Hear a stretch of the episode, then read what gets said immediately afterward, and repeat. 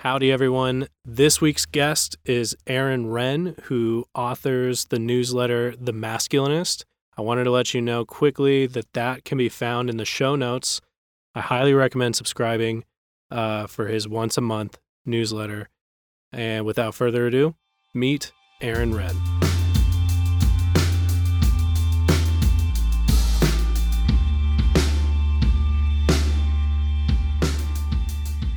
All right, welcome to another episode of Canon Calls. Uh, I'm your host, Jake McAtee, and this week we have the opportunity to speak with Aaron Renn out of New York City. Aaron, thank you again so much for coming on. Thanks for having me. I was just mentioning I'd love to kind of get to know you personally and then find out, uh, kind of give folks the experience of what it's like to uh, receive a masculinist newsletter. Um, who are you? Well, I am uh, a writer on urban policy uh, in New York. Um, also, a, a, Christian, a uh, Presbyterian here, here in the city. Uh, I'm originally from rural southern Indiana. Uh, I, it, it's been said of me that I love cities like only someone from a town of 29 people can. Uh, from from Indiana, lived most of my adult life in Chicago. Did a lot of work in the management consulting field, particularly in the technology side of that and I'm uh, married to my wife Katie, and we have a two-year-old son. Awesome. There's been uh, several episodes of this podcast, and even just with uh, uh, Canon Press Media, that your name has been mentioned. Uh, C.R. Wiley was in town a few weeks ago, and he talked about how much uh, he enjoyed your work and was indebted to your work. Um, so you've kind of been this name. You have a you run a newsletter, and so it's sort of been this uh, I feel like it's kind of been this underground. You may be the Christian dark web. yeah, um, yeah. I do run a monthly email newsletter called The Masculinist. Okay. Literally one email per month that is about the intersection of Christianity and masculinity. What I saw was um, that men in our society, one, men in our society are increasingly failing today, or certainly falling behind where they should be we see this in the fact that um, you know about 60% of the people getting college degrees today uh, are women and we're now down to 40% men. Um, you've seen tremendous rises in um, de- or excuse me tremendous declines in prime working age labor force participation. We now have people who are in that 25 to 54 year old age group who aren't in school aren't in training aren't in a job who are proverbially sitting at home in mom's basement playing video games. Uh, we're seeing a lot of uh, opioid deaths. We're seeing very low family formation rates, uh, and so there's been a lot of uh, of, of, kind of negative trends uh, among men in America. Uh, at the same time, we see two kind of divergent responses to that. One, a lot of men are turning to essentially secular men's gurus or movements Jordan Peterson is by far the biggest of those. His book, 12 Rules for Life, I think it was, sold over 2 million copies. I mean, it's incredible. This is a guy who's getting hundreds of thousands of views on two, three hour lectures on Genesis. You know, he's right. in depth lectures. It's crazy. Or you think about a guy like Joe Rogan, who does these like two and a half hour podcasts that are drawing seven figure views. Uh, and on down the line, there's there's a ton of these people um, out there that are just drawing hordes of mostly young men. Now, some of them, like Peterson and Rogan, are are mostly fairly anodyne, and, and yet I think it's notable. Virtually none of them are Christian. Uh, virtually none of them are Christian. They are either atheists hmm. or, or uh, New Age. Uh, there are a handful that are sort of explicitly neo pagans, although I'm not sure what they really believe there. Uh, and at the same time, the church has essentially failed to reach men, particularly single men. You know, there are, there are men who kind of go along with their wives to church once they have kids, uh, but uh, the church itself has a significant female skew uh, and has for a while. And you know, when when Jordan Peterson is drawing, you know, hordes of these young men, and the church is drawing essentially nothing, uh, I thought that's a real problem and especially when you you add to that the fact that many of the ministries that have targeted men and the people who've targeted men have essentially been flops. Uh, famously, Mark Driscoll's ministry blew up. Yep. We've also a lot of talk about purity culture lately. Um, that wasn't explicitly a men's ministry, but his um, uh, you know has had a lot of men involved in it. It's talked to a lot of men. And then I just saw that the whoever the current CEO is of Promise Keepers has a book out, and I'm like, Promise Keepers still exists. I mean, they used to sell they used to sell out stadiums, and just when that, and then like, what happened? And so the church has really failed to do it. And what I basically saw is that the church, unfortunately, had um, you know had the truth about Christ, which is the most important truth, but in many other respects had a lot of things wrong. Um, and um, and so I wanted to kind of inject myself in here, not to try to become a Christian Jordan Peterson or a Christian intellectual dark web, who, by the way, are other of these basically secular men's gurus, Dave Rubin and right. all guys, Ben Shapiro. You know, all of them are, um, uh, you know, drawing huge numbers of mostly men. Ben Shapiro is more of a political character. He he, uh, you know, at least is is a practicing Jew. Right. So he's not he's not an atheist or a secular guy, uh, but still, I mean, uh, it's fair to say he's not Christian. And drawing all these drawing all these massive numbers of people, and again, Christians are just not in the game, and so we had to get we had to get in the game, and that's sort of why I started it. I wanted to essentially create a uh, maybe it's a little bit of a think tank, maybe it's a little a little bit of an R and D operation, but just really start laying out from a Christian perspective the issues around masculinity uh, and um, uh, in, in the faith in the the world and what's going on in the world and try try to speak into that and doing it from the genre of of cultural criticism. Um, meaning, I I am not a pastor. Uh, I have not gone to seminary. I am not trying to set myself up as an authoritative Bible teacher, but I want to take on some of the um, things that that these other guys are taking on that, frankly, they got right. They may have got their metaphysics wrong, and in some respects, they may have got their moral moral system wrong. In some cases, extremely wrong. Right. Some of these guys are actually not good people.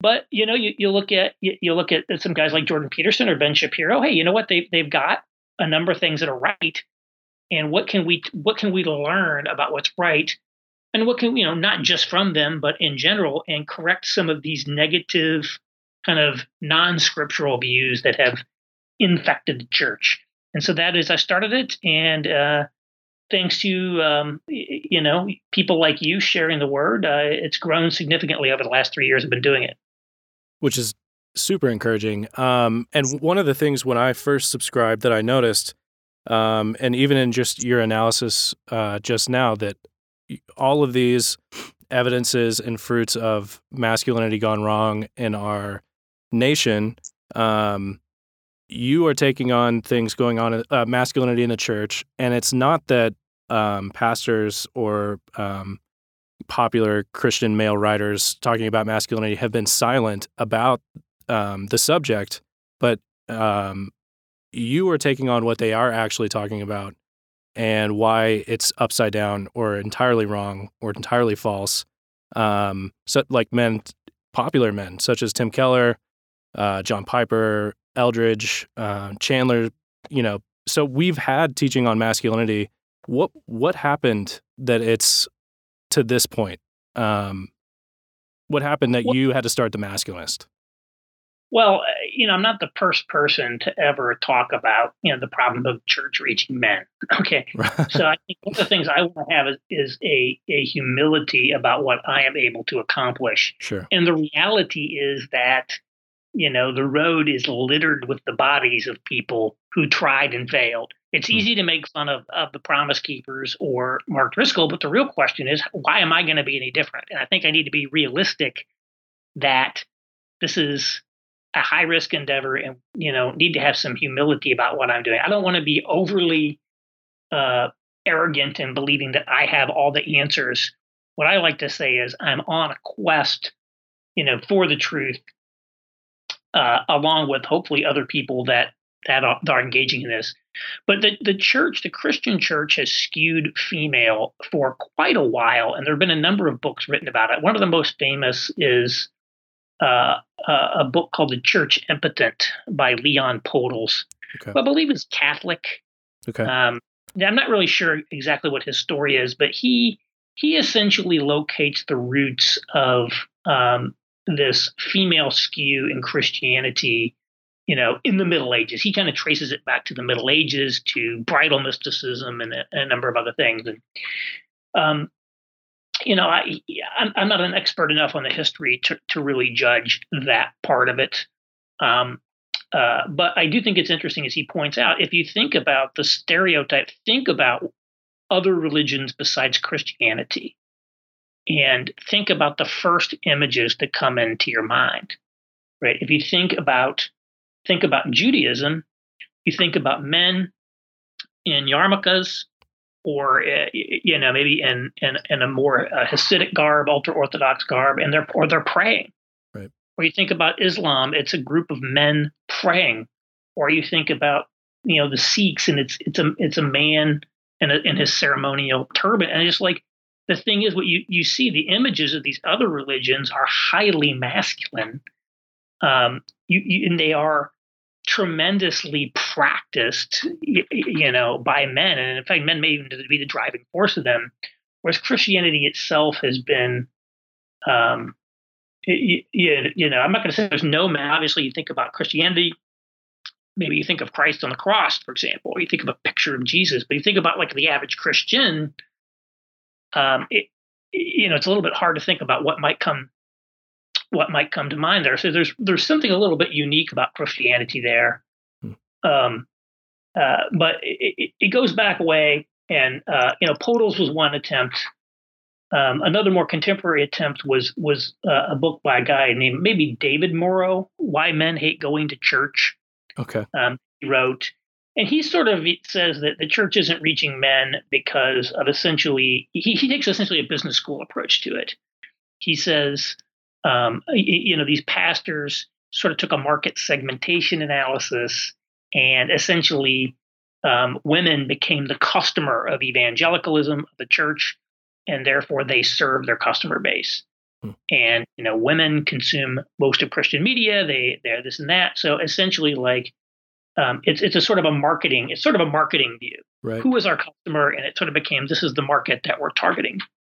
But what I think is the a more compelling um, uh, take on it uh, comes from a source very few people have read, um, but it's a British academic named Callum Brown who wrote a book called The Death of Christian Britain. And I heard of him when I was reading Charles Taylor's A Secular Age because Charles Taylor kind of cited this guy very approvingly. And uh, what I find interesting, he did that even though kind of Brown's take on secularization was a little different than um, Taylor. But Brown effectively, looking mostly at England, but these trends apply in the US, said that around 1800, there was a tremendous shift in the perception of Christianity uh, from as you know essentially piety being seen as primarily a male domain or a male mode or a, a, a, and a masculine attribute to a more feminine attribute. And women came to be seen as naturally good, as guardians of essentially piety. And men came to be seen as essentially the greatest threat to that, to their families, to their home. And essentially, the church, uh, you know, in, in his almost his own words, he says that the church's signature attribute was its demonization of men. Hmm. Often things like drinking or gambling or fighting. You can think about, for example, the temperance unit uh, uh, movement uh, that was very, very much on that. And so the church started to portray women as very naturally angelic and essentially men as the great victimizers of innocent women. And this probably relates to industrialization. The other thing that was happening at this time was industrialization. We were moving from a household mode of production right. to a factory mode of production. And that involved a complete transformation of the household sphere. In essence, the household was, uh, the process was begun of draining it of its um, you know traditional functions. You know, in pre-industrial culture, the household was essentially a self-sufficient subsistence economy. Um, it, there wasn't a lot of trade with the world. Uh, you know, in the Middle Ages, for example, I've read that most people never even saw money their entire life. Wow. Paid rent to your feudal lord in crops and in labor. Right.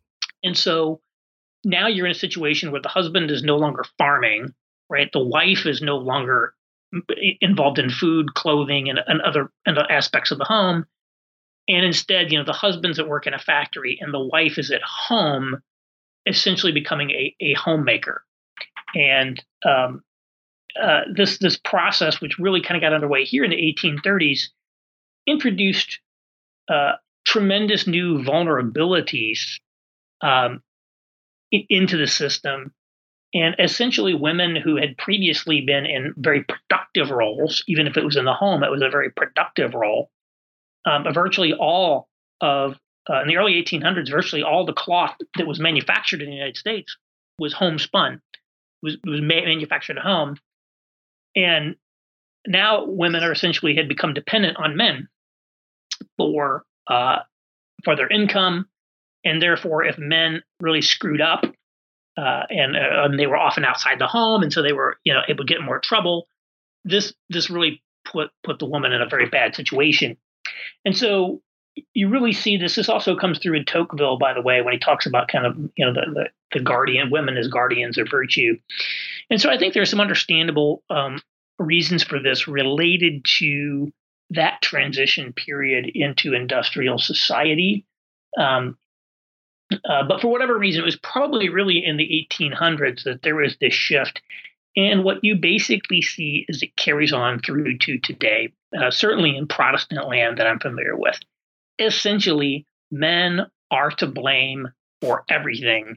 Men are perpetually, you know, one step away from falling into perdition.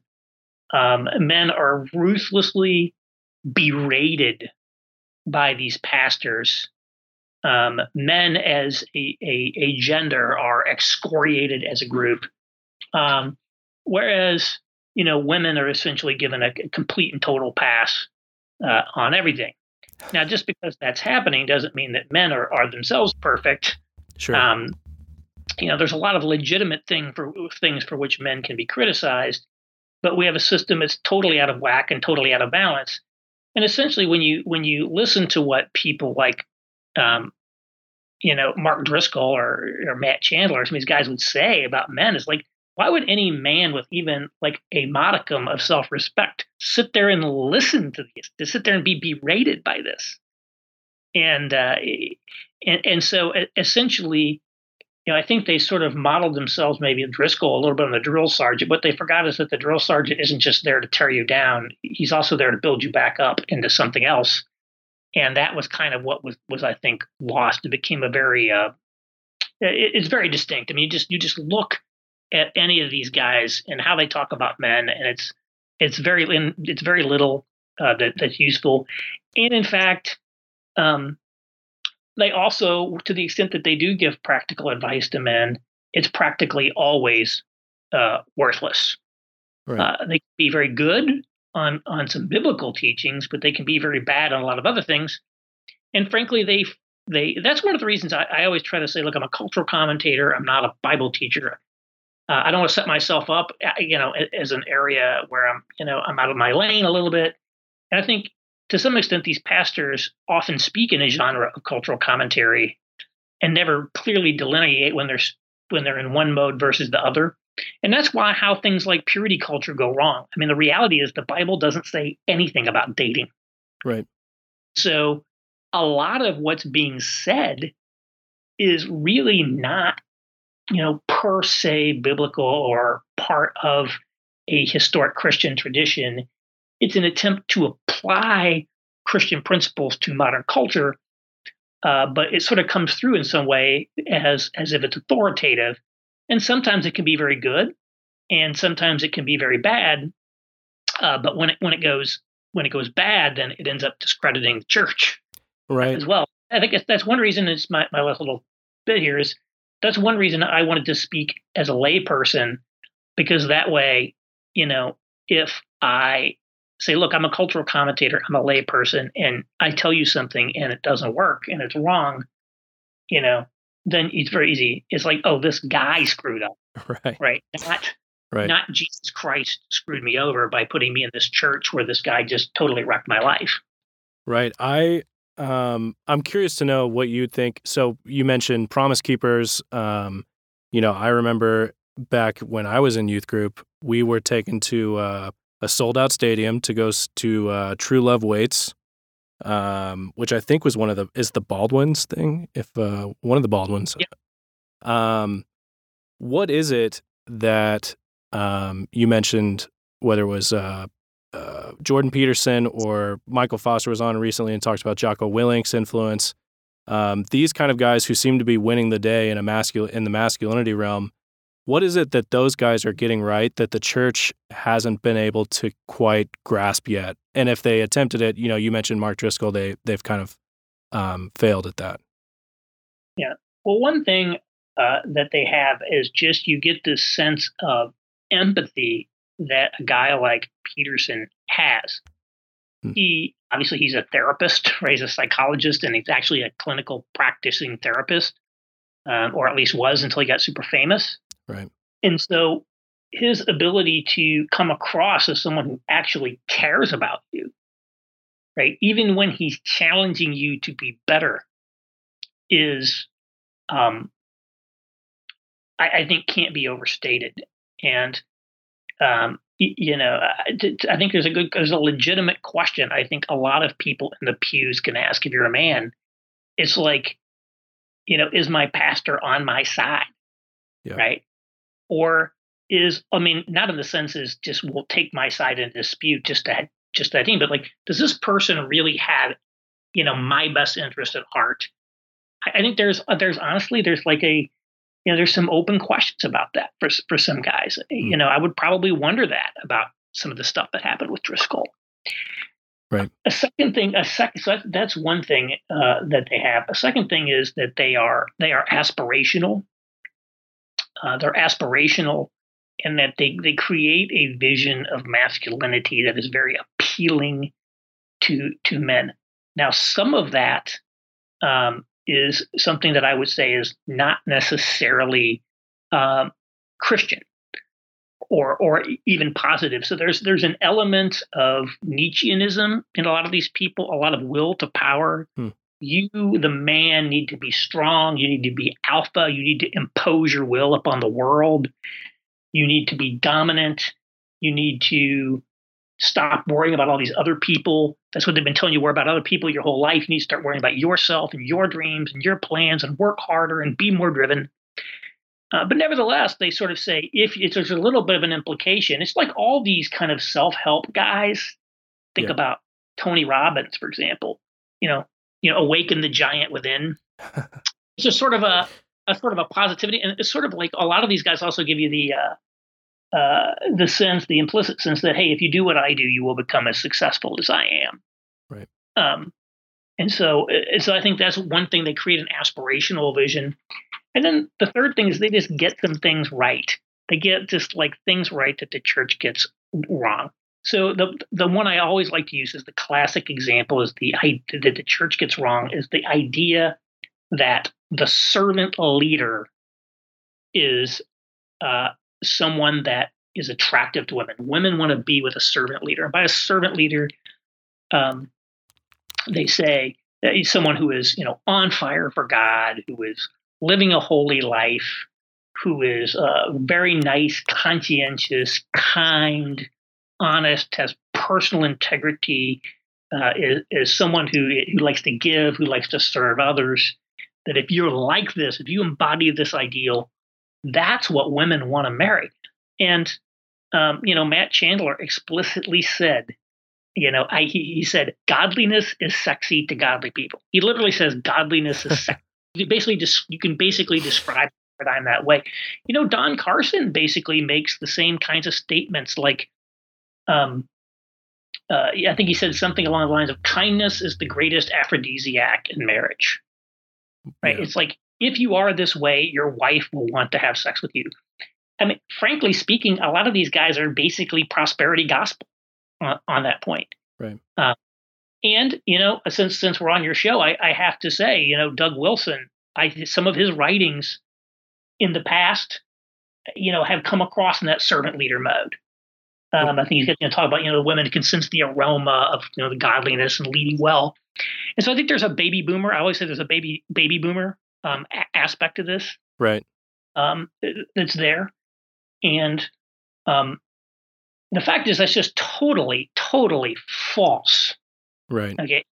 I think what we basically conflate is different things. It's like what is what is true, right? There's things that are true. Uh, there are things that are good. There are things that we would like to be true. Many other things, and um, I think that we a lot of this there's this assumption that somehow because being godly is, is a good thing is an important it must be something that makes you attractive. When it, when in fact that's that's not the case. And so what i what i think they get they get right is that many of the attributes i'm not going to say i totally endorse the servant leader concept i don't. Right. But many of the things that they say are in fact things that every man must develop and cultivate in his life. Every man should be godly, should be kind, should be honest, should be conscientious. Many of those qualities are mandatory, not just for men, for all of us. But what they are are things that make you a good candidate to marry. That's good. You, you, they don't make you attractive. It's like I think as a man, you could instantly get this. It's like, what women do you find attractive? And then which of them right? Or which women in general would be good candidates for marriage. Those are kind of two separate categories of things. And so, what are women um, attracted to in men? What makes you attractive to them? Is things like power and status, confidence and charisma, um, you know, good looks and style, uh, money, um, I actually think I put money at the end deliberately. I don't think money is is that, but when you when you look at um, you know that uh, Donald Sterling and his uh, you know 21 you know yeah. that 87 year old Clippers guy with a 21 year old Thai supermodel girlfriend, it's like you know money maybe just has a little bit to do with that. Right. There.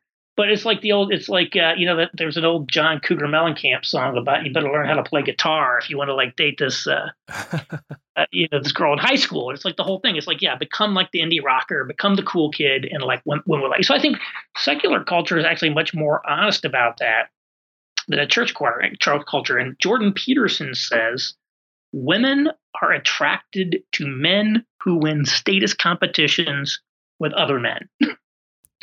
and like he says that, which is true. go over to, you know, Matt Chandler and he says godliness is sexy, which is not true.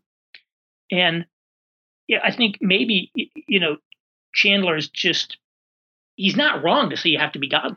Right. right? You can be a man who uh, is very, very successful by all of the measures of attractiveness that women will be very, very, very attracted to you and yet you can be an evil person and someone that any Christian woman should stay far, far away from.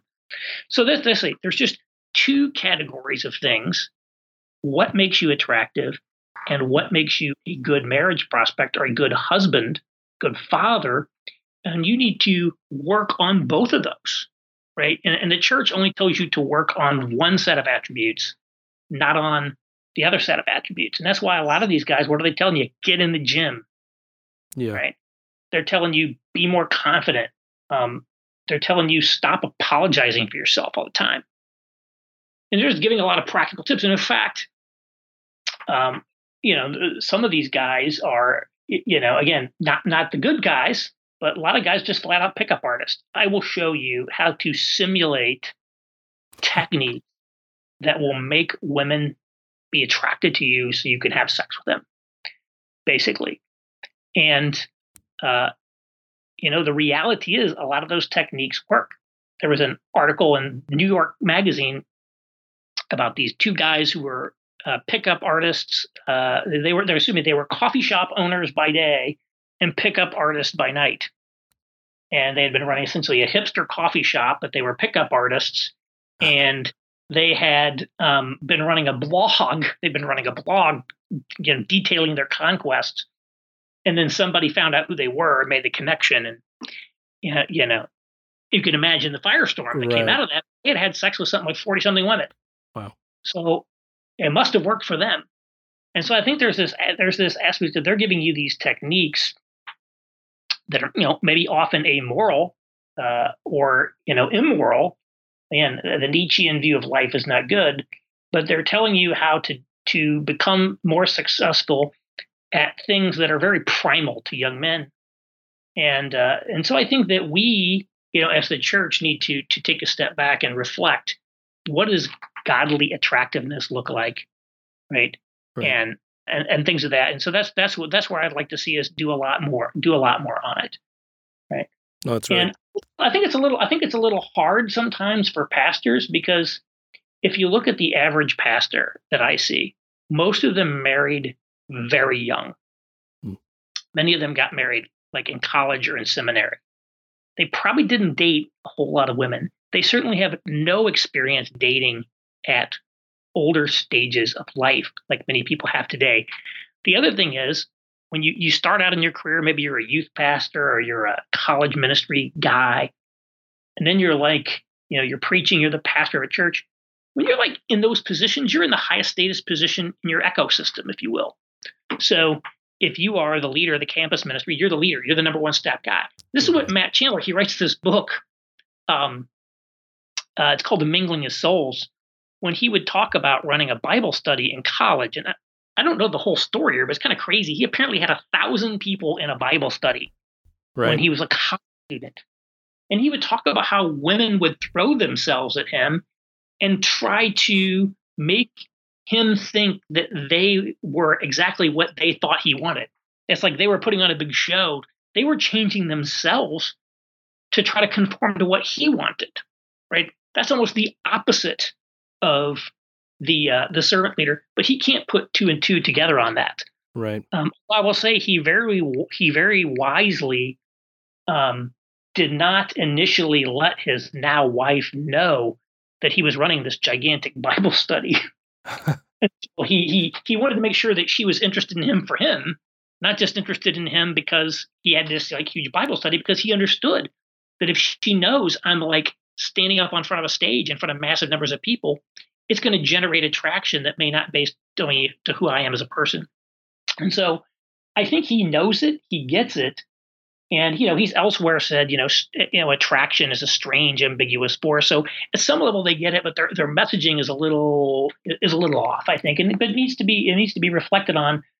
Um, and and so I think a lot of times maybe um, they the these pastors believe that they're you know women were attracted to them when they were young because they were they were um, you know they were so godly, but in fact it may have just been because they were like in a you know a high status position.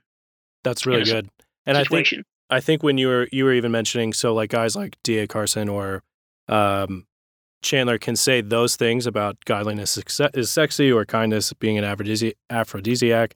Um, it does seem convenient to be able to, like you were saying, in their places of high status. I mean, you know, it, eh, you know, I'd be curious to find a guy, you know, who's 30 visiting some singles group. You know, if it doesn't seem like all those guys have to live in reality is basically i guess what i'm saying.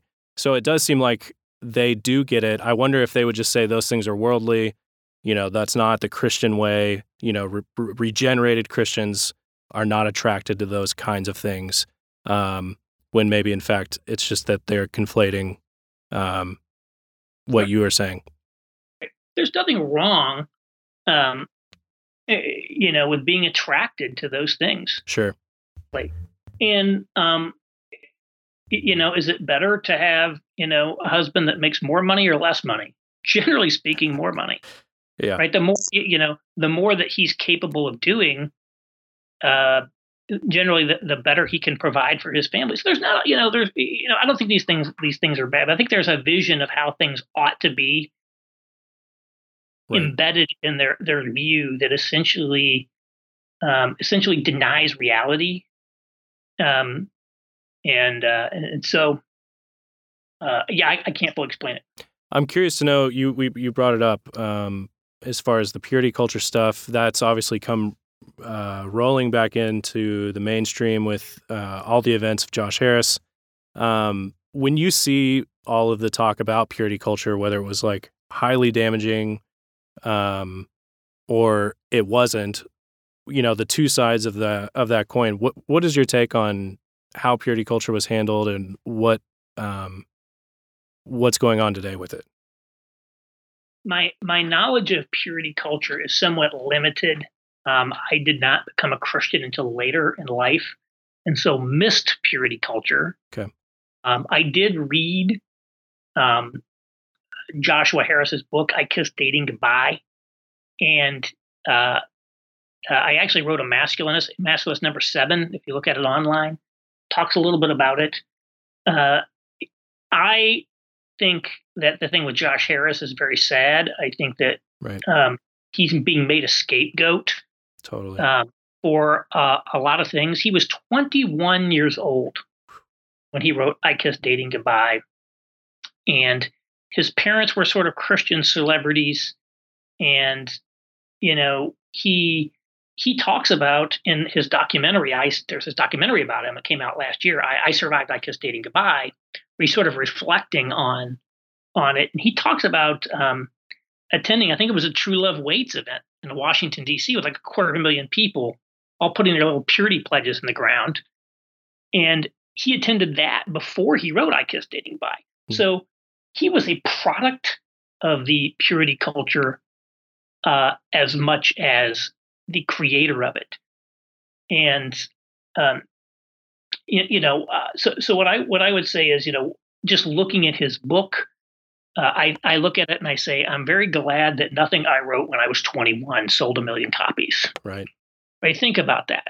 Hundred uh, percent. When you when you were pushed and you can think about it this you can read about all the you know tabloid stuff about a guy like justin bieber like here's a guy right that became famous when he was what 12 or 14 right and it's just like there's something about becoming super famous very early in life before you have really matured i mean i don't know that i'd want to be famous now you know what i mean like it's not great i'm right. a little you know I, I, sort of am like two minds about like you know what i do in some extent because it's like it, it's just such a it's nice. It makes you feel good, rush it, boost your status and all that. But it, but it also uh, it also kind of messes with you. And and I think that when, when you looked when you started looking at it, I think there were a few things that came wrong out of out of I Kissed Dating Goodbye.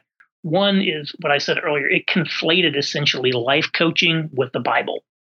Hmm. There's a ton of life coaching in the book, and um, it was not clearly delineated from the Bible.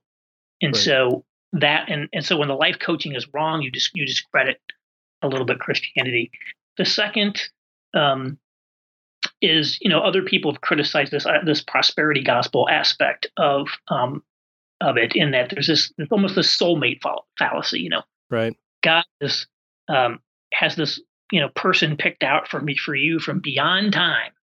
Right. If you just wait and and are sexually pure will magically appear. And uh, and you'll have a great, amazing marriage, which didn't always happen. A lot of people didn't have great, marriages when they got married. They had terrible marriages, um, and uh, some people also didn't find anyone. I mean, the third thing I would say is that it's sort of this idea that if you did not stay totally sexually pure if you did end up having sex or doing even who even knows what else might have counted in that, you were essentially damaged goods and it was all over for you, right? You've permanently ruined yourself. Right. So I think those were a couple things that went wrong. There is no prosperity gospel. One, one again, we, we have to really avoid conflating life advice with scripture. Number two, um, we have to be very clear that not only is there no soulmate fallacy, but actually finding a spouse today, if you're a guy listening, finding a wife and then building a successful marriage is a degree of difficulty high endeavor. And we need to bring the same focus, intentionality, and effort to that that we do to getting into the right college, to getting into the right career. I'm always struck we we spend unbelievable years and years and years making plans and taking actions and building our resume and doing things to achieve dreams around the city we want to live in, the college we want to go to, the job we want to have, the lifestyle we want to have. and then we sort of just even today, so like, well, uh, you know, it'll just happen. There's this idea that it'll just happen to get married. It requires phenomenal intentionality and a lot of hard work and delayed gratification. And I do think this idea of of around uh, around essentially, if you've had sex or you've watched porn or you've done all those things, there has to be the possibility um, of kind of redemption for you, which uh, I think we shouldn't we shouldn't take that too far and suggest that there are no consequences to uh, sexual sin. Uh, the Institute for Family Studies, which publishes academic research, yep. Uh, put out a chart that basically showed that, frankly, your, your the number of sex partners you have over your lifetime affects your likelihood of getting divorced.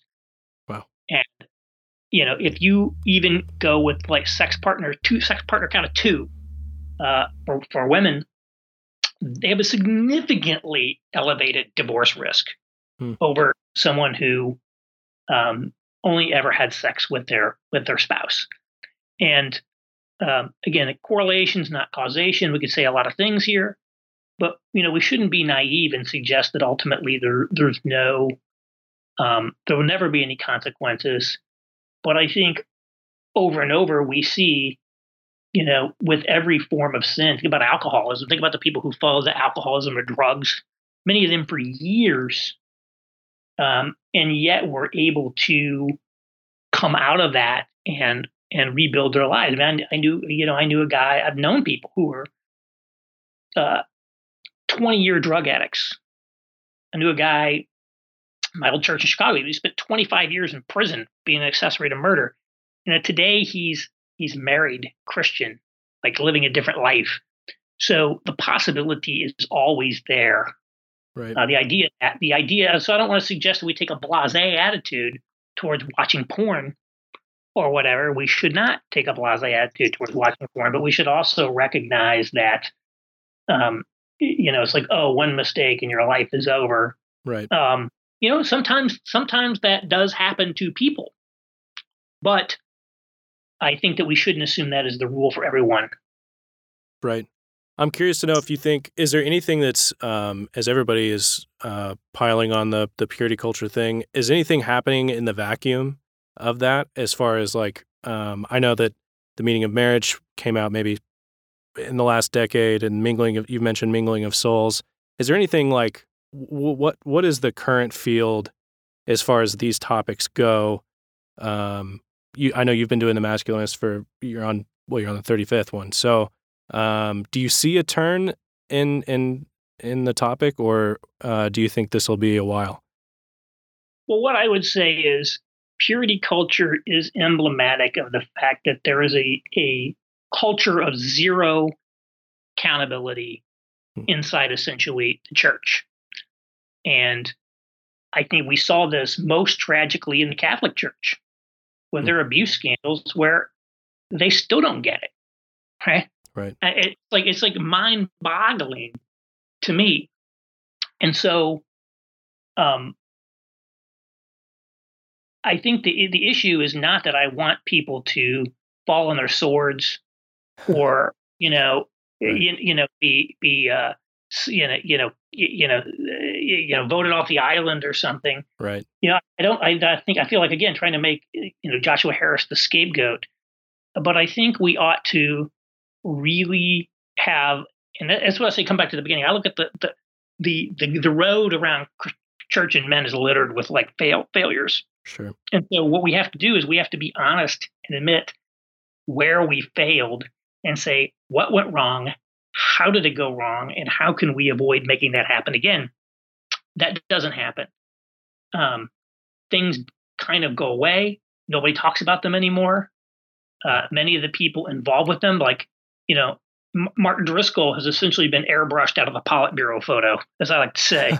uh, of a lot of people who who who were previously kind of like big backers of him. And so there's there's no that. And I think what we're going to see, there are going to be many many likely future blowups, hmm. uh, e- even in this space. You know, I'm an urban guy. My writing is on cities. I love cities, and um, all the stuff that's said about about cities is absolutely true. Uh, but I also see here in New York all these kind of like church plants, and I see massive numbers of single people, overwhelmingly single Christian population, and I just see so many people, uh, mostly women, but not all women, who are like now in their you know 40 plus, never got married, desperately wanted to have kids, you know, wanted to be married. Hmm. You know, some of them have written very heart-rending, you know, essays about it and like how it didn't work out. And I'm like, you know, at what point does this become the next blow up? And people start asking, like, you know, some of these some of these women start saying, like the people who read, you know, Joshua Harris's book, hey, was my pastor really giving me the best advice by essentially encouraging me to stay in a place where, you know, like New York City, where the dating waters are famously toxic and shark infested, right? I mean, how many TV shows, Sex in the City, Girl, how many shows have been made right. about, yeah, you know, dating in New York or in DC or in San Francisco or in Seattle or in these places, and um, and and uh, so I think there's going to be, I think I think there's plenty of opportunities for more things to be, um, uh, more problems. And again, I I always say this that the, that the first person I did be worried about that is myself. Right. Right. And so I, at least I'm trying to position myself so that you know if if there's like a blow up in what I do, right? If it's like Paul said, let any man who thinks he stands take heed lest he fall. The fact is, you know, I could suffer a catastrophic moral failure. I'm not immune to that, but I, you know, I try to like isolate it. But I also want to just try about what am I getting wrong and what could I be getting wrong and am I too much of the zeitgeist, you know, myself, hmm. drawing on, you know, Jordan Peterson or different, you know, stuff, different trends. And when those trends are gone and now everything's different, we're going to look back and say, oh my gosh, what did we do? And so I think, uh, you know, there's there's this point of we have to start with taking taking responsibility for ourselves, and so that's what I want to do. And I hope that you know where I'm wrong, I want to um, be able to kind of acknowledge and correct that as soon as I can. So I certainly welcome. I say I always welcome people who want to push back right. uh, on what I'm saying because I, I, feel like it's important to have. It's important to have like you know different views out there and to be be responsive to them. That's really good, Aaron Renn, Thank you again so much for coming on. I've appreciated uh, your work. Uh, had the benefit of meeting you earlier last year. Um, just as somebody who's grown up, uh, you know, I grew up in the non-denominational world. We went to those, you know, like I mentioned, we went to Baldwin's uh, True Love Waits at some point, and I've read many of the books that you know you um, talk about in the masculinist, and you know, when I read them, it just was water off the duck's back. You know, nothing uh, didn't strike me as weird or strange or anything like that. So I'm uh, appreciate your humbleness, and I'm I'm very grateful for the work that you do. Thank you very much. I appreciate it.